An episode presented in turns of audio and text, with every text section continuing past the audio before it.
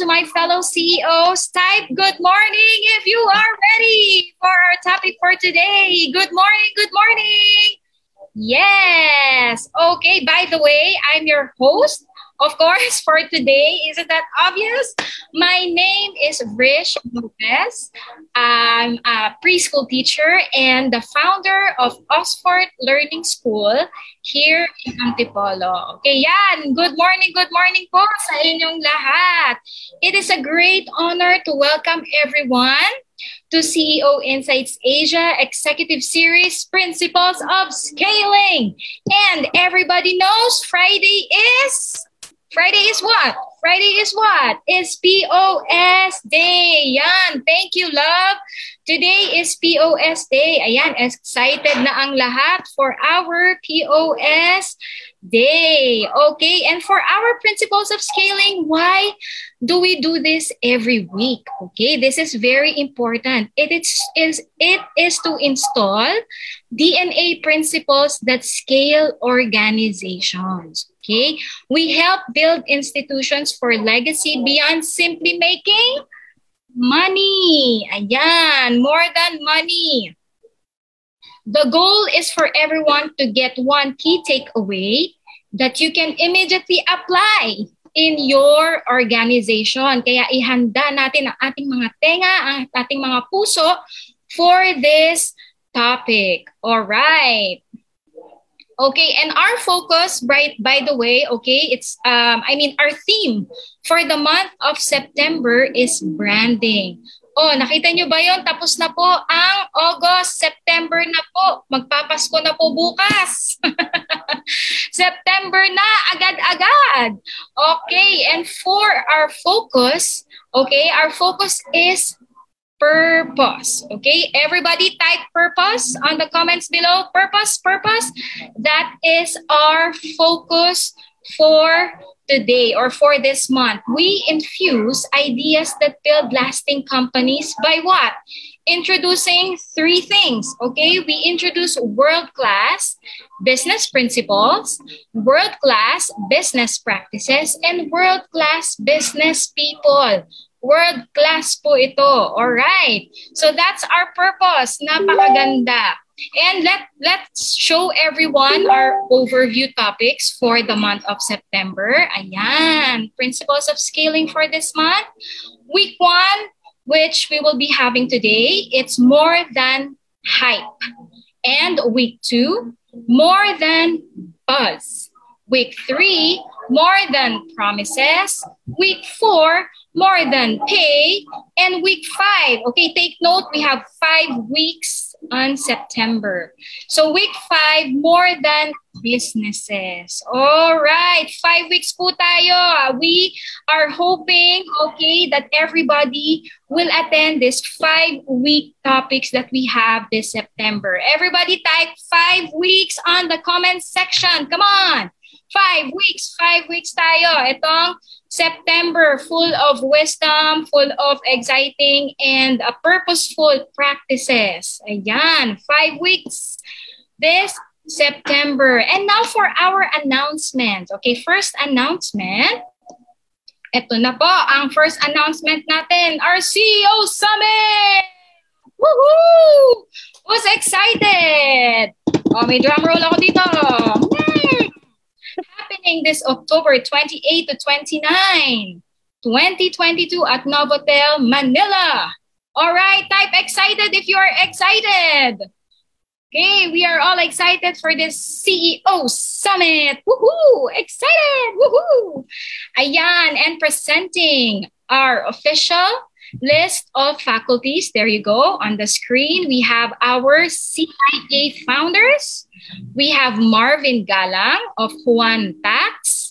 We have Catherine Castro of Bepo, Kim Lato of Kim Store, Celine Yu of Chevrolet Philippines, and Paco Magsaysay of Carmen's Best Ice Cream. Full pack po tayo. So what are you waiting for? Get your tux ready and gowns ready, CEOs. And you know what? This is open for CEO members and non-members. Okay, and if you are excited to get your passes, just message Chris Nuevo. It's available right now. Details about the registration fee is available on the CEO, CEO Insights Asia official page. Okay, the link of the registration will be provided by our operator. Okay, thank you, operator. Ayan, official members invitations is right there. Just click the link. Okay, for our announcement number two, circle meetings. And we are excited to say this. We have 70 plus CEO circle members unlocked. Ayan no, paliit na ng paliit ang logos natin. Mga CEOs, ang dami na po natin. We have more than 50 companies and brands. Okay, and multiple circle meetings happening from circle multipliers for men, women, and couples. Okay, and by the way, this is free. Kaya we honor all our circle multipliers. Okay, we love you, circle multipliers. We are learning a lot from you. And if you want to join, you can check the sign up link sent by our operator. Okay, but not just yet. Before you sign up, okay, to share testimonials on what happens during our circle meetings. I myself is a part of it, okay, every week. We have our featured CEO on the screen, okay, that's Myra and uh, Myra Samarita Ramos and Yanni Ramos. They are CEOs and founders of BMRS Beauty Essentials. Okay, so let's watch this video, this featured video testimonials from them. Here we go.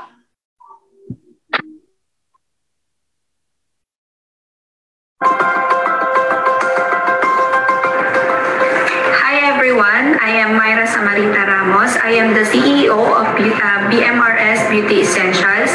At ito naman yung husband ko. My name is Liane Ramos and I am the founder of BMRS. Are so grateful na nakasama kami sa CEO Insights Asia kasi dito marami kaming nakilala at natutunan. Especially sa mundo ng e-commerce, business, sa circle kasi namin, nandun, nandun talaga yung 100% support ng bawat CEO sa mga platforms na meron kami, yung business namin ng bawat isa. Kaya if you want to join CEO Insights, meron kaming circle meetings every Tuesday at 11 a.m. Principles of Scaling every Friday at 11 a.m. See you there!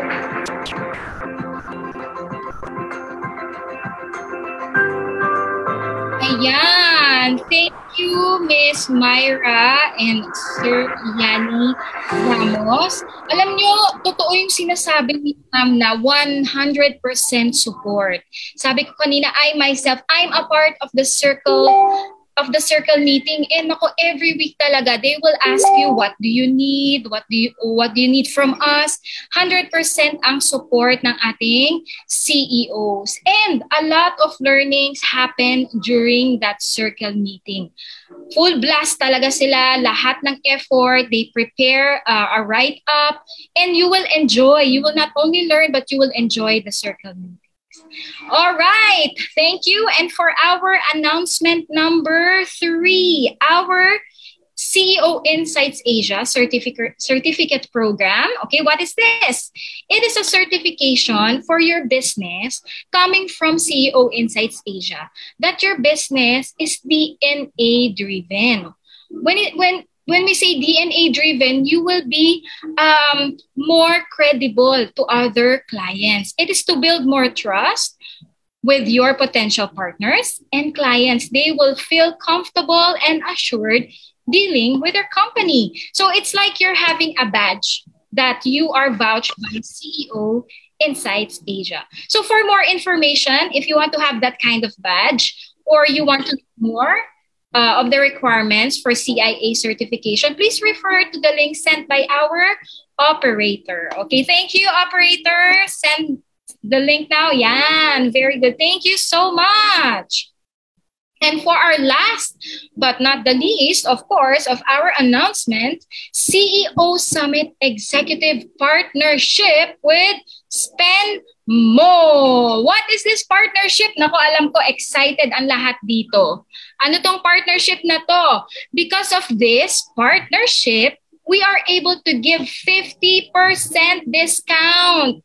Guys, narinig nyo ba yon? 50%, hindi 20%, hindi 30%, 50% discount for the CEO Insights Asia's annual membership fee. 50%, guys, type 50% if you heard that right.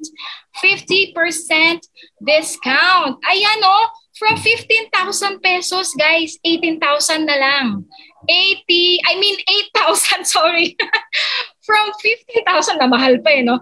From 15,000, 8,000 na lang. Okay, so further, that 8,000 peso payment will also include one free pass for CEO Summit this October 22. Grabe naman, napaka-generous ng CEO at ang spend mo. One free pass for CEO Summit. So if you are excited at may naisip na kayong isama sa Summit type, one free pass. Okay, type, type. Come on, come on. One free pass. Isipin nyo na po ang isasama nyo, kung sino isasama nyo sa CEO Summit this October 22. Yay! Woohoo! Excited na lahat. Oh, one free pass. Woo! All right, thank you so much. Spend mo. Salamat po sa inyong generosity and for this partnership with CEO. All right, too much for the announcement.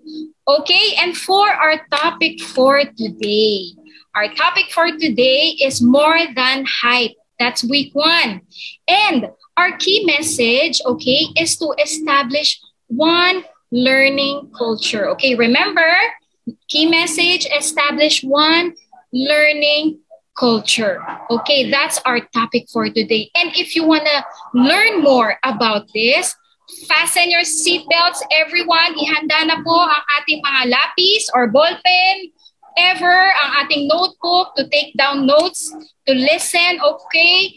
And of course, for our faculty who will be speaking for today. All right, he is my schoolmate and schoolmate classmate. Woohoo! I am so proud to introduce my schoolmate uh, nung college. All right, he's one of the founders and the executive advisors of CEO Insights Asia. Okay, he's an investor, advisor, husband, and a daddy. At kalalabas lang ni baby Ellie from the hospital. We thank the Lord for that. Yay! And the man who iconized the black suit and red tie, Surfa! Mr. Tarantino A. Hernando! All right, thank you so much. Good morning, everyone. Thank you, Teacher Berish. Ayan, totoo po yun. Classmate ko po siya. At may mga pinag-usapan po kami na wag nang i-reveal. mga pinagagawa namin, mga panahon na kami ay uh, Whatever it is, okay, whatever it is, I was young and I needed the money. Sige.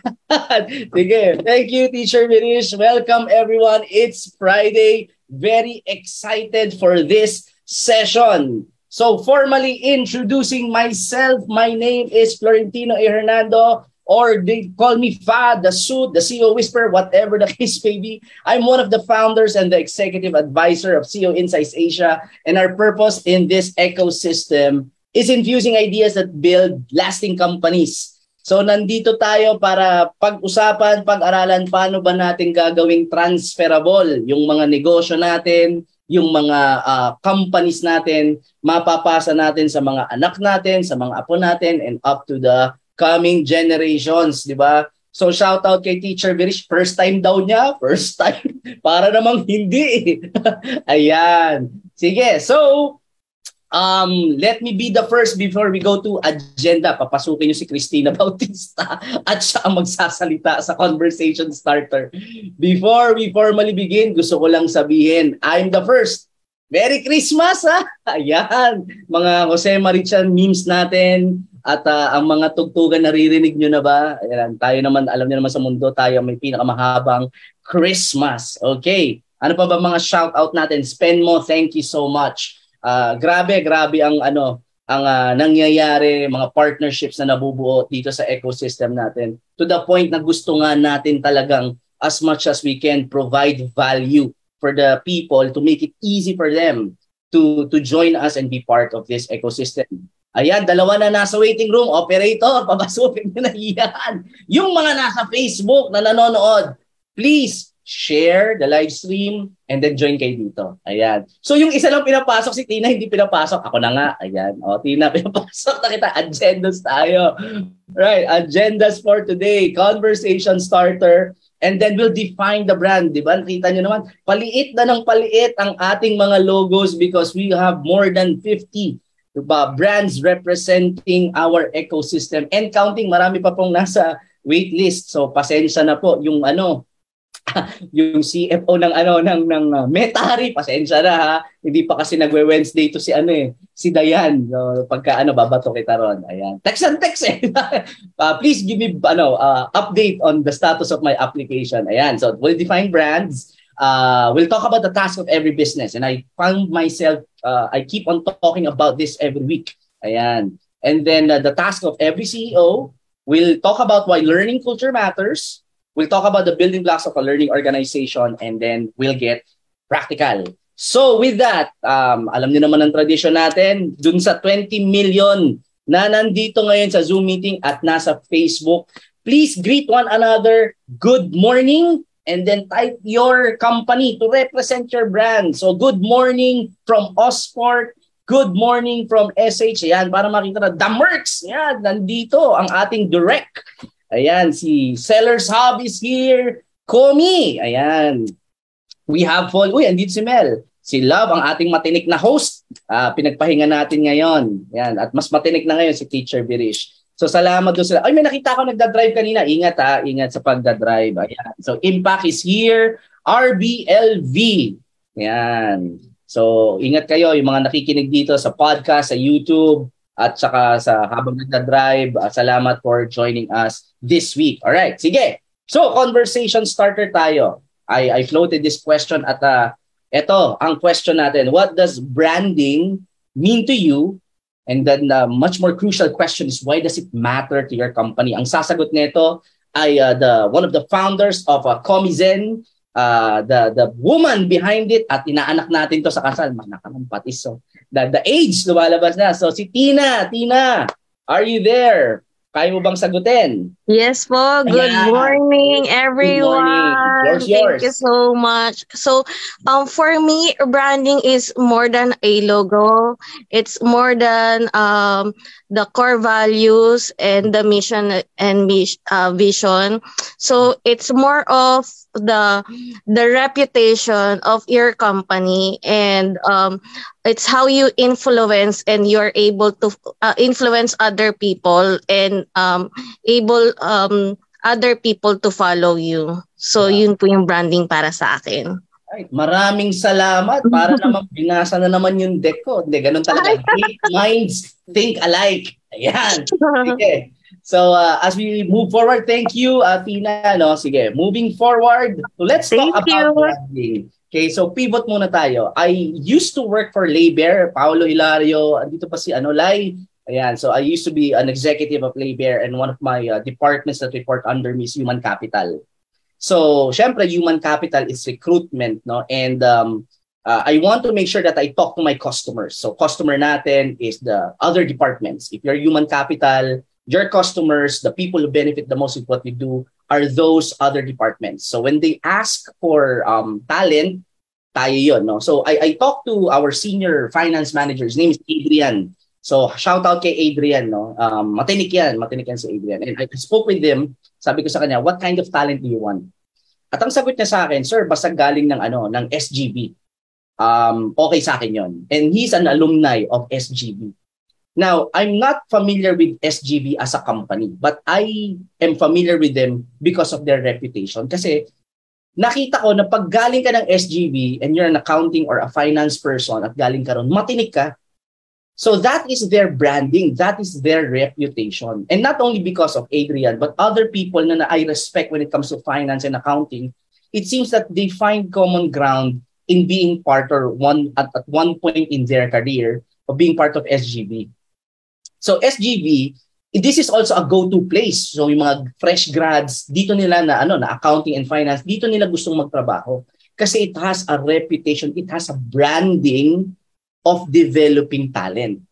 Okay? They attract the talent to join them at the same time, uh, one year, two years, if they start their own firm, you know, yung accounting firm nila, and customers see that they came from SGB, madali nang kumuha ng customer.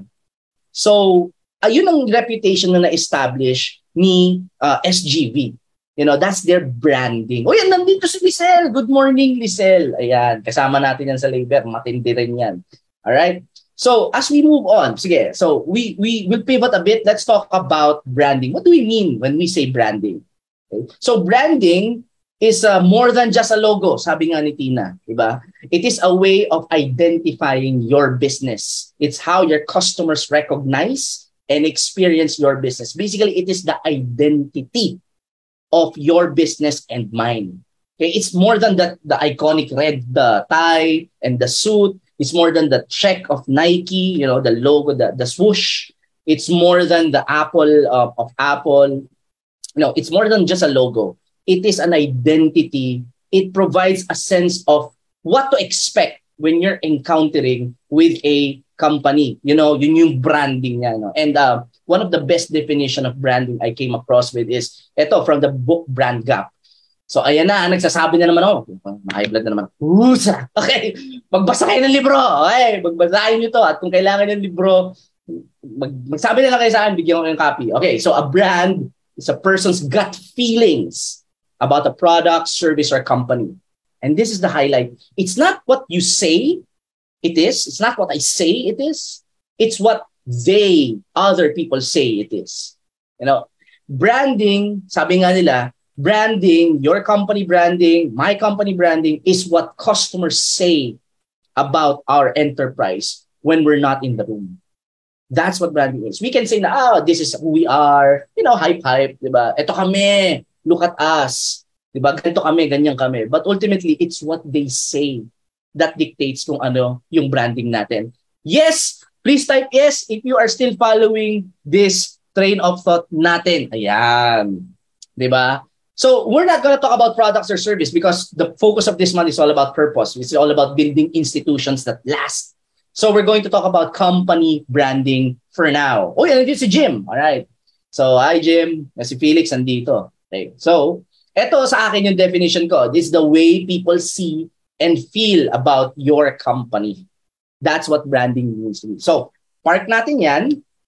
Pivot tayo konti. Let's talk about the task of every business. And I I find myself repeating this this week, this past few weeks. Kay, kay, kay, kay Komi, kay Scassi Boys, yan. Lagi ko sinasabi to, nasusuka na siguro sila. Paulit-ulit ako. Okay?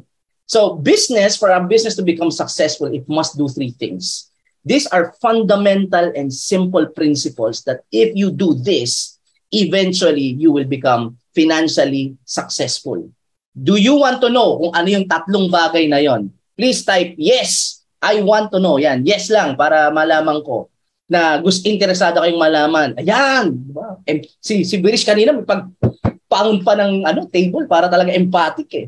So these are the tasks of every business. If you do these three things, eventually your your company will become financially successful. Number one, get new customers. Number two, keep old customers. Number three, encourage customers to spend more. That's it. This is the fundamental principles, the task that every business must do in order for it not only to survive, but thrive and become successful. So to put an image in your head, I'm a simple guy. You know, I red suit, I red, red tie, black suit. That's it.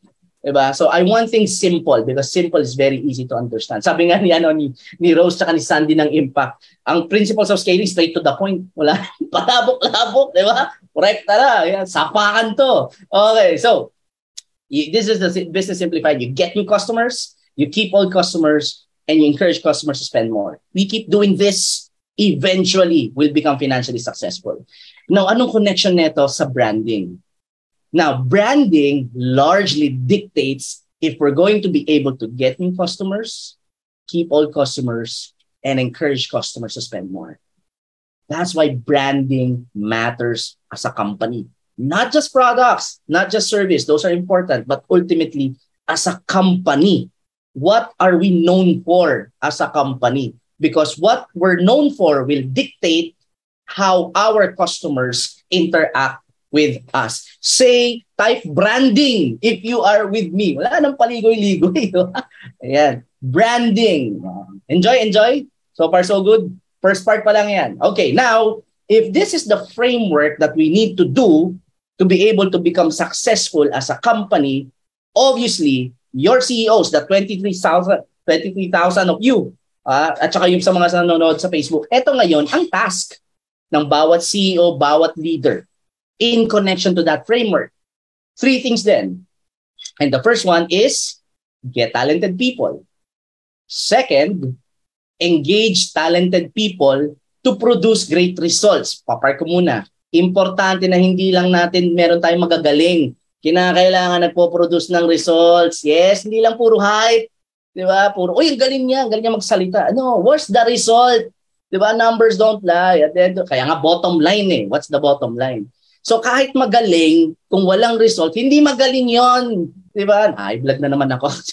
hindi magaling yon, Okay? So what we need are people who are talented, they are engaged, that they produce great results. And here's the clincher. At all times. Please type at all times. Diba? Or keyword is consistency. Hindi pwedeng ang ang galing, one, two, tapos mawawala ng seven months.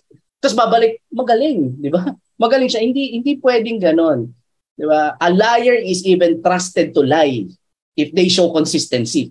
Di ba? Oh, consistent yan, magsisinungaling yan. Di ba? So what we need is people or people, talented people who produce great results and they are consistent. Okay? When it comes to building institutions that last, consistency trumps intensity. Okay? Hindi yung magaling sa umpisa, 'di ba? Intro boys, anak ng patis na. Pang magaling lang sa umpisa after uh, ano, after five days, five months wala na. Oh, pero 'di ba? Kikita mo gaganda ng post, may bagong sasakyan, may bagong office. Tapos after nun, lumipat na naman kasi hindi na kayang bayaran. anyway, moving on, diba? Intro. And the third one is keep talented people as long as you can. Diba? We cannot build a great institution if our company is a revolving door. Uh, we need to make it sticky. Okay, sticky for customers, nag-stick sila, they stay, as well as uh, talented people, they stay in the organization. Yes, please type yes, para alam kong nandiyan kayo. 20 March lang, ayan. May sasabihin ako mamaya dyan. Okay, so this is where employer branding comes in. Okay, how do people see and feel about your company as an employee? Okay, because because 'di ba, we talk about branding, it has two sides, external and internal. So sa external, it's what customers say about your company when you're not in the room. Employer branding is what your teammates, your employees, your staff say about your company when you as CEO and the leaders are not in the room. You can say, now ah, we're a great place to work for. You know, we're, we're this, we're that. But really, what is employer branding? What is the culture? If it's what people say when you're not in the room. You know, so that's really what's important. Yan, sapak, sapak. Sapakan to. Gusto nyo to eh. Every Friday tayong ganito. Alright. So, dito ngayon, now, it's very important that maganda ang employer branding natin. Because if we have employer branding, it's a strong employer branding or DNA, ayan na, di ba? Strong DNA, we attract talented people. And once we attract talented people, we're able to engage them to produce results and we keep them Then we're able to get new customers, keep old customers, and encourage them to spend more. Yes? So that's the connection of branding. It starts in us as a company. It radiates outside. Yan. Gusto natin to. Diba? So, going back to the case study or an example of SGB, because of their strong branding, they attract talented people, fresh grads from the big four schools na accounting and finance want to spend at least a year or two being employed or being part of SGV. And because of that, they because of the branding of SGV to have talented people in their firm, they attract paying customers. And it's a flywheel. But they attract paying customers. Oy, ang daming customer. They need more talented people. So they attract talented people And then dahil magagaling nga ito, the, the branding, the reputation attracts more paying customers. So it's a flywheel. Okay, please type flywheel. Ayan, para may engagement tayo. Doon sa nagdadrive, huwag ka mag-type pa. Di ba? Baka ko naman. Ayan. Di ba? Alright, so this is uh, the reason why companies or people join companies. Okay? So pivot tayo konti. Okay? People are in our company because of two things. They want to earn and they want to learn. Okay. So may mga tao, I've been in my career where I simply was in it for the money. Laki na sweldo eh. I, I, I'm not learning, which is detrimental for the long-term uh, success of a person. Uh, mga millennials, you know, when I advise millennials, they would ask me, sir, anong, ano, pas, ano eh, um, I, I want to leave the company that I'm in right now. Ang tanong ko lang, are you still learning? Kasi if you're still learning, okay lang yon. Pero if you're not learning anymore, you're, you have to be earning. If you're if you think that you're not earning the, the amount that you expect or you hope, then there's no point staying there. So they want to earn, they want to learn. So may mga situation naman na kung saan we're not earning anything dito sa CU Insights Asia, yung mga circle multipliers, we're not earning anything. but they're learning, that's why they stay. You know, that's why we stay. That's why I stay up 3:25 a.m. at nag-post ako kanina. Why am I doing this? because we're learning here, you know, intensive CEO leadership education. Now, it's very important that in our companies, hindi dapat standalone isa. Either you earn because you got mercenaries. Diba? They're in it for the money lang. Pag may nag-offer na mas malaki sa competitor, lilipat yan. And you don't want that. Or, puro learning lang. Wala namang sweldo kasi nagugutom din naman tayo. Or, or yung pay eh, uh, ito, pwede na yan. Di ba? Huwag naman tayong, ano, huwag naman tayong kuripot. Di ba? Let's not be stingy when it comes to ano when it comes to paying or uh, giving to our people you know at wala namang ganoon dito kasi so, most of the companies I work with naka profit sharing salute sa inyo no all right so good good job good job all right so now if you have the two they earn and they're learning you have what you call a learning culture that fuels the learning organization and that's the topic of this episode. We're going to establish one learning culture. It fuels the learning organization. So let's talk about learning organization for a bit. So let's define what a learning organization is. A learning organization in business management means it's a company that facilitates the learning of its members. When we say its members, it's not limited. Walang exemption, walang entitled. It starts from the CEO down to the bottom. Because in the companies I used to work with, they parang exempted ang CEO. CEO na ako eh, manager na ako eh. Magte-training pa ba ako? Magtuturo pa ba ako? Okay. And but other naman is, huwag mo nang i-train yung mga nasa baba kasi aalis din naman yan. Dapat yung mga manager ang tinatrain mo. No, a learning organization facilitates the learning of all its members and continuously transforms itself. No, nag-evolve ang isang organization that is constantly learning. Please type learning organization pag nandyan pa kayo. Sa Facebook, share nyo muna yung page at saka i-type nyo para alam ko na nandyan kayo. Ayan. Diba? Sige. So, why does it matter? Why does learning culture matters? It matters for three things. And it all starts with letter R. Diba? So imagine na lang the effort na ginagawa namin dito para mapadali ang buhay natin lahat ha? Para matandaan natin. So number one, recalibration. When an organization has a learning culture, yung walang napupurol, di ba? Hasaan ng hasaan, walang kinakalawang sa learning organization kasi constantly nare-recalibrate eh. We're learning something new. And that's what you want as CEO. Ayaw ko na meron akong teammate na kalawang na. Diba? Kasi iiwan ko yun. Una, una. Well, hindi ko, i- hindi ko iiwan niya dahil gusto ko. Dahil hihilahin niya ako pababa. You know? I mean, di ba? The, the strongest chain is only as strong as its weakest link. Ayan. So si Ses join na, papasukin natin yan. Right? So that's very important that constantly the organization, our organization, our teammates are constantly learning.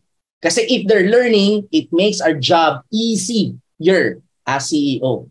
Hindi na natin kailangan supervise, di ba? At least pag kailangan mo i-supervise ang tao, you're dealing with the wrong person. Diba? You're supposed to be a CEO strategizing, not supervising. Okay? Pag kailangan ka pang bantayan, may problema na tayo ron. No? I, I'm talking to the wrong person. Right? Yes? Okay, so may recalibration if there's a learning culture. Second, there's retention. Why is it important that the retention, again, we, we've already talked about this, you cannot build a great enterprise with a revolving door. Labas-pasok yung mga tao. Diba? Palit ng palit, magastos yon tsaka nakakapagod yon So you need to retain. Now, question, bakit retention? Anong kinalaman ng retention, uh, ng learning culture sa pagiging uh, uh, power of retention of a company? Okay, the ability of a company to retain its talent. Here's the thing, okay? Let's talk about the brain.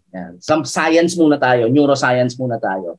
The gray matter here that we have, this is the, the this is the the sharpest, no, sorry, this is the most powerful tool in a leader's arsenal. It's the brain. So that's why you have to keep sharpening it. Now, the brain has what you call dopamine. It's a feel-good, uh, feel-good um, hormone. Yan. And since it feels good, dopamine, flooding of dopamine in our brain is very addictive. Nakaka-addict yan. Okay? Now, ano yung mga triggers nag, ng, um, ano ba yung nag, nag-trigger for dopamine to be released? Okay? A lot of things. Okay? First and foremost, yung new relationships. Yan. Kaya pag mga bagong relationship, mainit. Di ba? So, nagsusubside yan as the years go by. That's why it's we encourage, uh, life coaching to, we encourage weekly dates. Di ba? Kaming mag-asawa, we've been together for 11 years. Yan, uh, seven years of it, we're married. I always love my wife uh, 100%, walang question, and she loves me. Now, that doesn't mean I always feel in love with her all the time. Okay, those are two different things. So that's why, you know, uh, feelings come and go, but it's really the commitment and discipline to make sure that you are together and you're growing together. That's what make relationships stick. So uh, going back, no, um, new relationships, diba? Uh, that that triggers dopamine. Yan, pag mga tipong napupuyat pa, nice love, yeah. napupuyat pa sa gabi, text-text. Wait, may nagtatext pa ba? Di ba? Mga hindi makatulog. Ayan. Tapos habang tumatagal, nagsusubside. So you have to keep refueling it. What else? Um, hit of cocaine, drugs. It it spikes the dopamine levels natin. That's why it's addictive. You know, it feels good. Eh? Um, cocaine, drugs, the clanging of slot machines in casinos that also triggers the uh, uh, the dopamine release sa brain natin. So these things are addictive and they are destructive. Na ano connection nito sa learning? Um, funny thing is, the learning centers also natin in our brain are also flooded with dopamine once they we learn something new. Nagre-release din ang ang brain natin ng dopamine. So that's a healthy way 'di to really retain people. Make them addicted to learning. Bakit ba every Friday nandito tayo? 'Di Kasi we get addicted to learning something new. That's why in circle meetings, we tend to stick. Those people who want to learn tend to stay for long. Diba? Because learning is addictive so long as we keep uh, learning new things. Yes, please type yes if nandiyan pa kayo. Parang Andiyan pa ba kayo? Ayan. Engage na engage. Diba? Mainit, mainit. Ayan. So, yun. So, that, that, that's why it's very important that we as an organization is a learning organization because we retain talent. And last but not least, hindi ko na pahabain to, reinvention. Obviously, if we get better, we learn new things, we learn new skills, we're able to apply those skills to different businesses, new ventures, and so on. So it's a flywheel. Okay, so we we get better, we stick, we get to stick to the organization, and we create something new. So, case study tayo, hindi ko binanggit to. Right? Let me share a case study. Recalibration, reinvention, and uh, retention and reinvention before we proceed to summary and then case study. So here's a case study. Beyond Steve Jobs, excuse me. So ito, this is a formal ano, lesson that we do in our executive advisory. So bibigyan kayo ng snippet. Ayan ha. Na, namin natin to. Mga clients natin nagbabayad to learn this. Okay, but I'm not gonna give you all. If you want to learn all, well, message nyo na lang ako. Diba? Let's have that conversation. Anyway, so beyond Steve Jobs, in 2008, Steve Jobs is now on his second medical leave. Sabi niya, okay, I sense now my mortality. I'm limited as a person. And that's when he decided to go for legacy play. It's no longer about making Apple great. It's about making Apple great without me. So because of that, he created the Apple University. Okay. So 2008, here's what happened. Here's what we know so far. And you know, Apple is very secretive. So ito lang ang merong information tayo. I'm a, I'm a fan of Apple, obviously. Uh, but um, ito lang yung mga nakuha natin. So na-sense niya na, Steve Jobs, sensing his mortality, malapit na, he created a Apple University, a learning program for executives that could teach his approach should he pass away. And he did. Diba? So established Apple University in 2008 to inculcate, hint, diba? to infuse what? Employees of the business culture DNA. Yan, and educate them about his history. So he sinet up na ni uh, uh, Steve Jobs yung Apple University to make sure that each and every employee are infused with the DNA of Apple. Bakit? Ito kasi niya. Sabi ni uh, ito yung na, naintindihan niya. And then I want just to emphasize the highlighted word. Sabi niya rito, Steve Jobs understood that Apple is like no other company on the planet. Pretty arrogant for sure. So ibig sabihin nun, it cannot be run by traditional learning institutions. Kasi iba tong company na Apple na to. So with that, dahil iba tayo mag-operate, kailangan magkaroon tayo ng sarili nating university that will teach how we operate. Hindi natin to makukuha in uh, other schools. Kasi iba tayo mag-operate. Eh. So they decided to create Apple University. And it's kicked off by hiring si um, uh, Dean of Yale University uh, and then uh, School of Dean Yale University School of Management after ng second ano niya si si Ted and uh, sorry si Joel and then si Joel Podoni Podoni has also taught at Harvard and Stanford. So mga educators ang kinuha niya. Okay. So, here's the key. This one sentence is very powerful. Jobs was also involved in creating the curriculum in a world where people say, I'm too busy as CEO to train people, here is one of the best leaders in the world, and he's designing the training curriculum of the Apple University. Because uh, I work with managers. Ngayon hindi na kasi you know, I don't talk to managers. I work with CEOs. Yung mga manager, manager ako, ba't ako magtuturo? Manager ako, ba't ako atid ng training? Di ba? That, that's the kind of thinking. And I think uh, I, I'm no longer hearing that anymore, probably because I'm now surrounded with people who think like this. Okay? But back then, gusto, napaka-rampant yan. Napaka-entitled. At high blood ako sa mga entitled. Ayan. So si, si Ted Lowe joined Apple full-time uh, in 2011. So as CEOs, your job to make sure that the learning is in uh, infused in the organization. Okay, so si Ted Lowe left at uh, Harvard 23, uh, 23 years after serving there at Harvard. He left it and became a full-time faculty of Apple University. He was a business historian. He studied the Apple and then mga important decisions na he made case studies about that. And then in 2013, ito yung binabanggit kanina ni Dayan, sabi niya 20 Mile March. Another prominent academic si Morten T. Hansen uh, became a faculty of uh, Apple University. Sino si Morten Hansen? Morten Hansen is a co-author of Great by Choice. Great by Choice, co-author of Jim Collins. Yan. So si Morten T. Hansen ang sumulat ng Great at Work at siya yung nag-coin ng phrase na do less than obsess. So kung gusto niyo malaman kung saan galing yan, sa kanya galing yan. Do less than obsess. So he estimated around 800 people of the 70,000 employees of Apple are slated for leadership position. Okay? So, uh, sinong mga faculty? Uh, ayan dyan si Tim Cook. Hello, COO, now CEO, di ba? So, leadership, um, sorry, uh, teaching leadership is starts at the top. So si Tim Cook, si Ron Johnson is the, sa Apple Store siya. He's one of the vice president of, um, of uh, uh, Apple and other executives. So it's the leaders who's leading the learning. Uh, in a world where leaders feel entitled, I'm too good to be you know, I'm already expert, hindi ko na kailangan mag-training. Here we have leaders who are building learning institutions. Curriculum is mostly secret. Yan. So, hindi binabanggit kung ano yung mga curriculum. But meron doon, what makes Apple Apple? Basically, the DNA. Okay. So, studies include the decline of former top grocery chain A&P the reason why they moved to uh, one Chinese factory. Yan. So, inspired siya by the HP way core values. Yan na naman uh, si Bill uh, Pack, uh, Bill Hewlett and David Packard, the HP Hewlett Packard Company. Laking inspiration niyang uh, dalawang yan kay uh, Steve Jobs. Okay? And uh, courses are not required, only recommended. Okay? Employees sign up. But uh, in our world, no. Well, in a sense, tama naman yon. Sa mga management classes na nangyayari sa Sellers Hub, sa sa WeTrade, hindi naman required yon. People can join. Pero hindi ka mapopromote kung hindi ka tapos. Okay? So dinadaya natin yung system. Kami magkausap kami ni Dayan how to do that. Right. So, so far so good. So that is Apple. Please type Apple University if you're still there.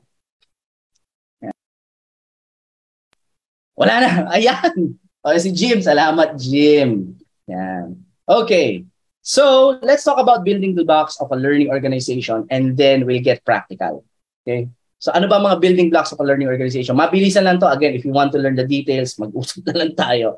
Um, okay, so first one is you have to have corporate mechanisms or a system.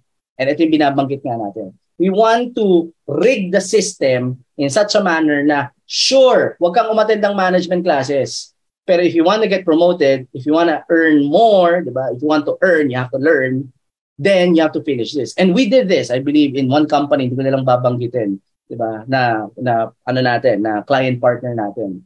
They have a talented person. And then binanggit sa akin, hindi namin siya pin-promote. Ito yung pin-promote namin. Bakit? Eh, hindi nagma-management class eh. Oh, 'di ba? So okay, so it shows that ay hindi ano, hindi lifelong learner, hindi ine-exhibit ang core values natin. Na. You hire for attitude, you train for skills, 'di ba? Your skills get you hired, but it's your values that gets you promoted Yes, I. Please type yes, I. If you're with me. So, human capital and CEOs, that's why I'm working hand in hand with them because human capital gets to design the system, the promotion system, and um, the processes on how to grow. Tsaka siya rin maglalagay ng mga learning uh, opportunities there. Right. Second is the culture. It means that teaching as a manager is norm. That the earlier you understand it, the better. Okay? If you're a CEO, hindi add-on ang magturo. Hindi add-on ang pag-attend ng circle meetings. Trabaho natin yan. Right? Hindi yan, oy, ang galing niya, CEO siya, tapos nagtuturo siya. Hindi, of course! Kasi yun yung trabaho natin eh. Uh, ay, manager, grabe, manager na sa pinagtuturo pa siya. Of course! That's our job. You know, and I get this when I was at Labor. Um, new hires, mga new hire, darating. And nagugulat siya, oh, yung director nagtuturo ng DNA. Oh, yung presidente nagtuturo ng DNA. Diba? Eh, that's our job, you know, to infuse the DNA of uh, or the organization to new hires habang, excuse me, uh, printable pa, you know, impressionable pa yung mga minds ng mga new hire. And the third one is, hello, CEO. Ah, CEOs, we are the Chief Learning Officer. Uh, tayong pinaka-hungry to learn and grow, multiply. Uh, but it starts with us because the team is who the leader is. Yes? Please type yes, I. Pag nandiyan pa kayo. Ayan. All right. Thank you. Okay, so here's the flywheel and then we'll get practical. Corporate mechanisms, systems, it's designed. So dito papasok yung org design, design thinking. And then it reinforces the culture of learning. And then it now is uh, produces the next CEO or it is led by the CEO who then designs the corporate system, reinforces the culture, produces the next CEO, and it's a flywheel. Yan. So some image that you can carry with you, screenshot nyo na yan, post nyo, share nyo, tag nyo CEO Insights, tag nyo ako. Ayan. Okay, so let's get practical. Tatlo lang to and then we'll close. Okay, so first one, tatlong E. Expect. How do you build a learning culture? Number one, expect.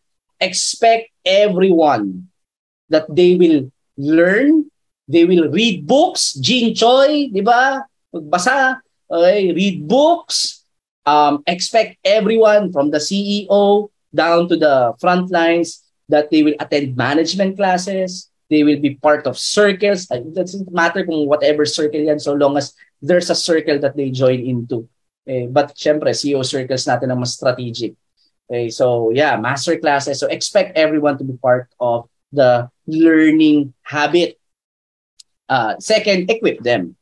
Provide them the tools. This is where the management classes comes in. This is where the coaching comes in. This is where the meetings comes in, you know, the, the, the trainings and so on. Last but not the least, empower bigyan natin ng opportunity kasi what's the point of equipping people if we're not giving them an opportunity to exercise? 'Di ba? Naglolokohan lang tayo ng basa ng basa, walang application. It's a joke. 'Di ba? Mahirap din naman na, oh, bahala ka na diyan, kaya mo na 'yan. Mahirap naman ganun. Siyempre may coaching din naman. 'Di ba? Pero sa akin it works. kaya niyo na yan, at least. kaya niyo na yan, Mel. it works. Okay? So those are the is um, expect, that if you're going to be part of this company, I expect you to read books. If not, then don't join. Diba? Or, or find another job. Because I, as CEO, am reading books. Diba? I, as a CEO, am attending circles.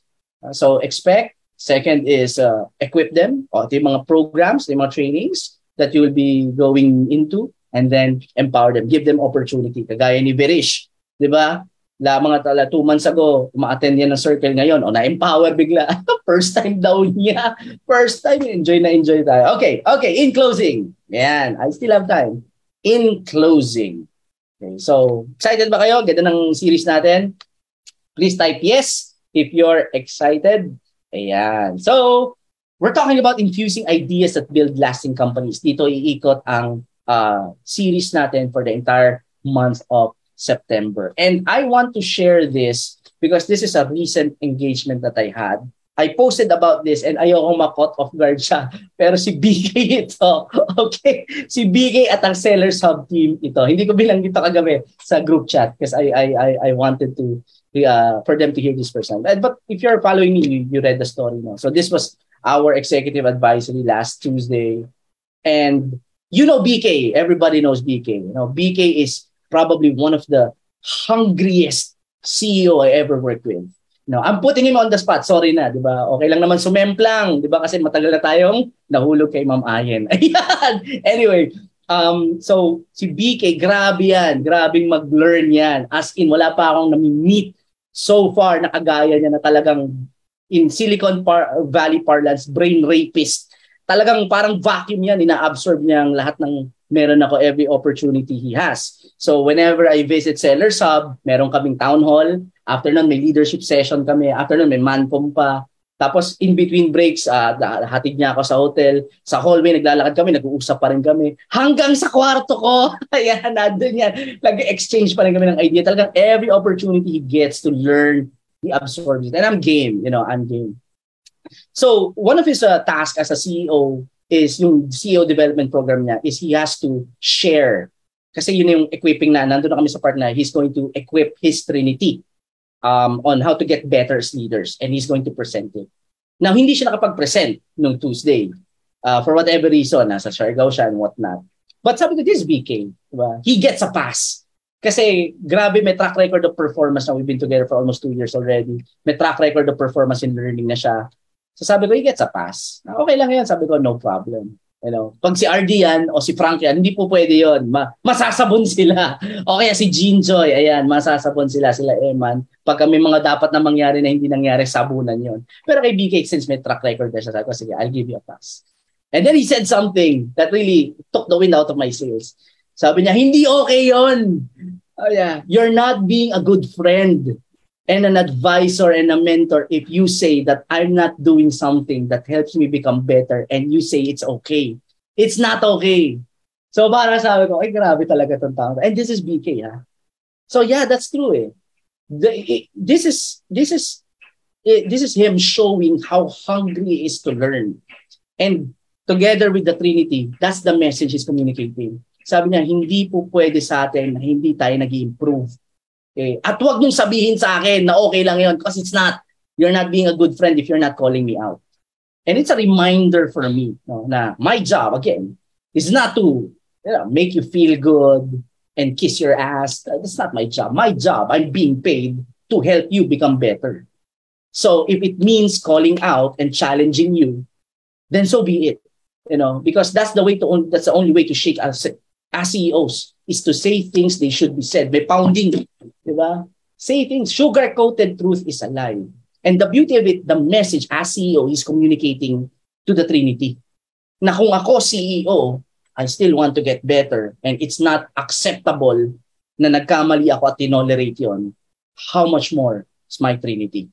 Yes, sa fact, ayan, sugar-coated truth is a lie. So, with that, going back, CEOs, yung branding natin, ba? The team is who the leader is. And if we want to have a branding of learning culture, guess what? It starts with us.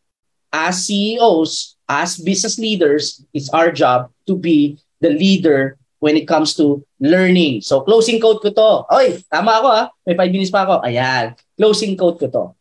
We go back to the first quote. People are in our company because of two things to earn and to learn. But it's incomplete. This is a complete version. It's the earning opportunity that initially attracts talent pe- talented people to join. But it's the learning culture that usually makes them stay. And with that, I end this episode of More Than Hype. I give back the floor to uh, Virish for facilitation. Thank you for having me, everyone. Grabe naman, Sir Fa! Sa fa, di ba? So, more than CEOs, we have to be Chief Learning, ano yun? Chief Learners or Learning Officer. Oh, dapat we should be addictive to learning, addicted to learning. Okay, ang magbibigay ng takeaway or our contributor for today before we end this, ang sinasabing matinik, isa pang matinik na host, si Love from Yan. Triple K. Ayos. Take it away. Yes, hello. Can you hear me? Yes, hello. Thank you so much. Firstly, Thank you so much, Teacher Varish.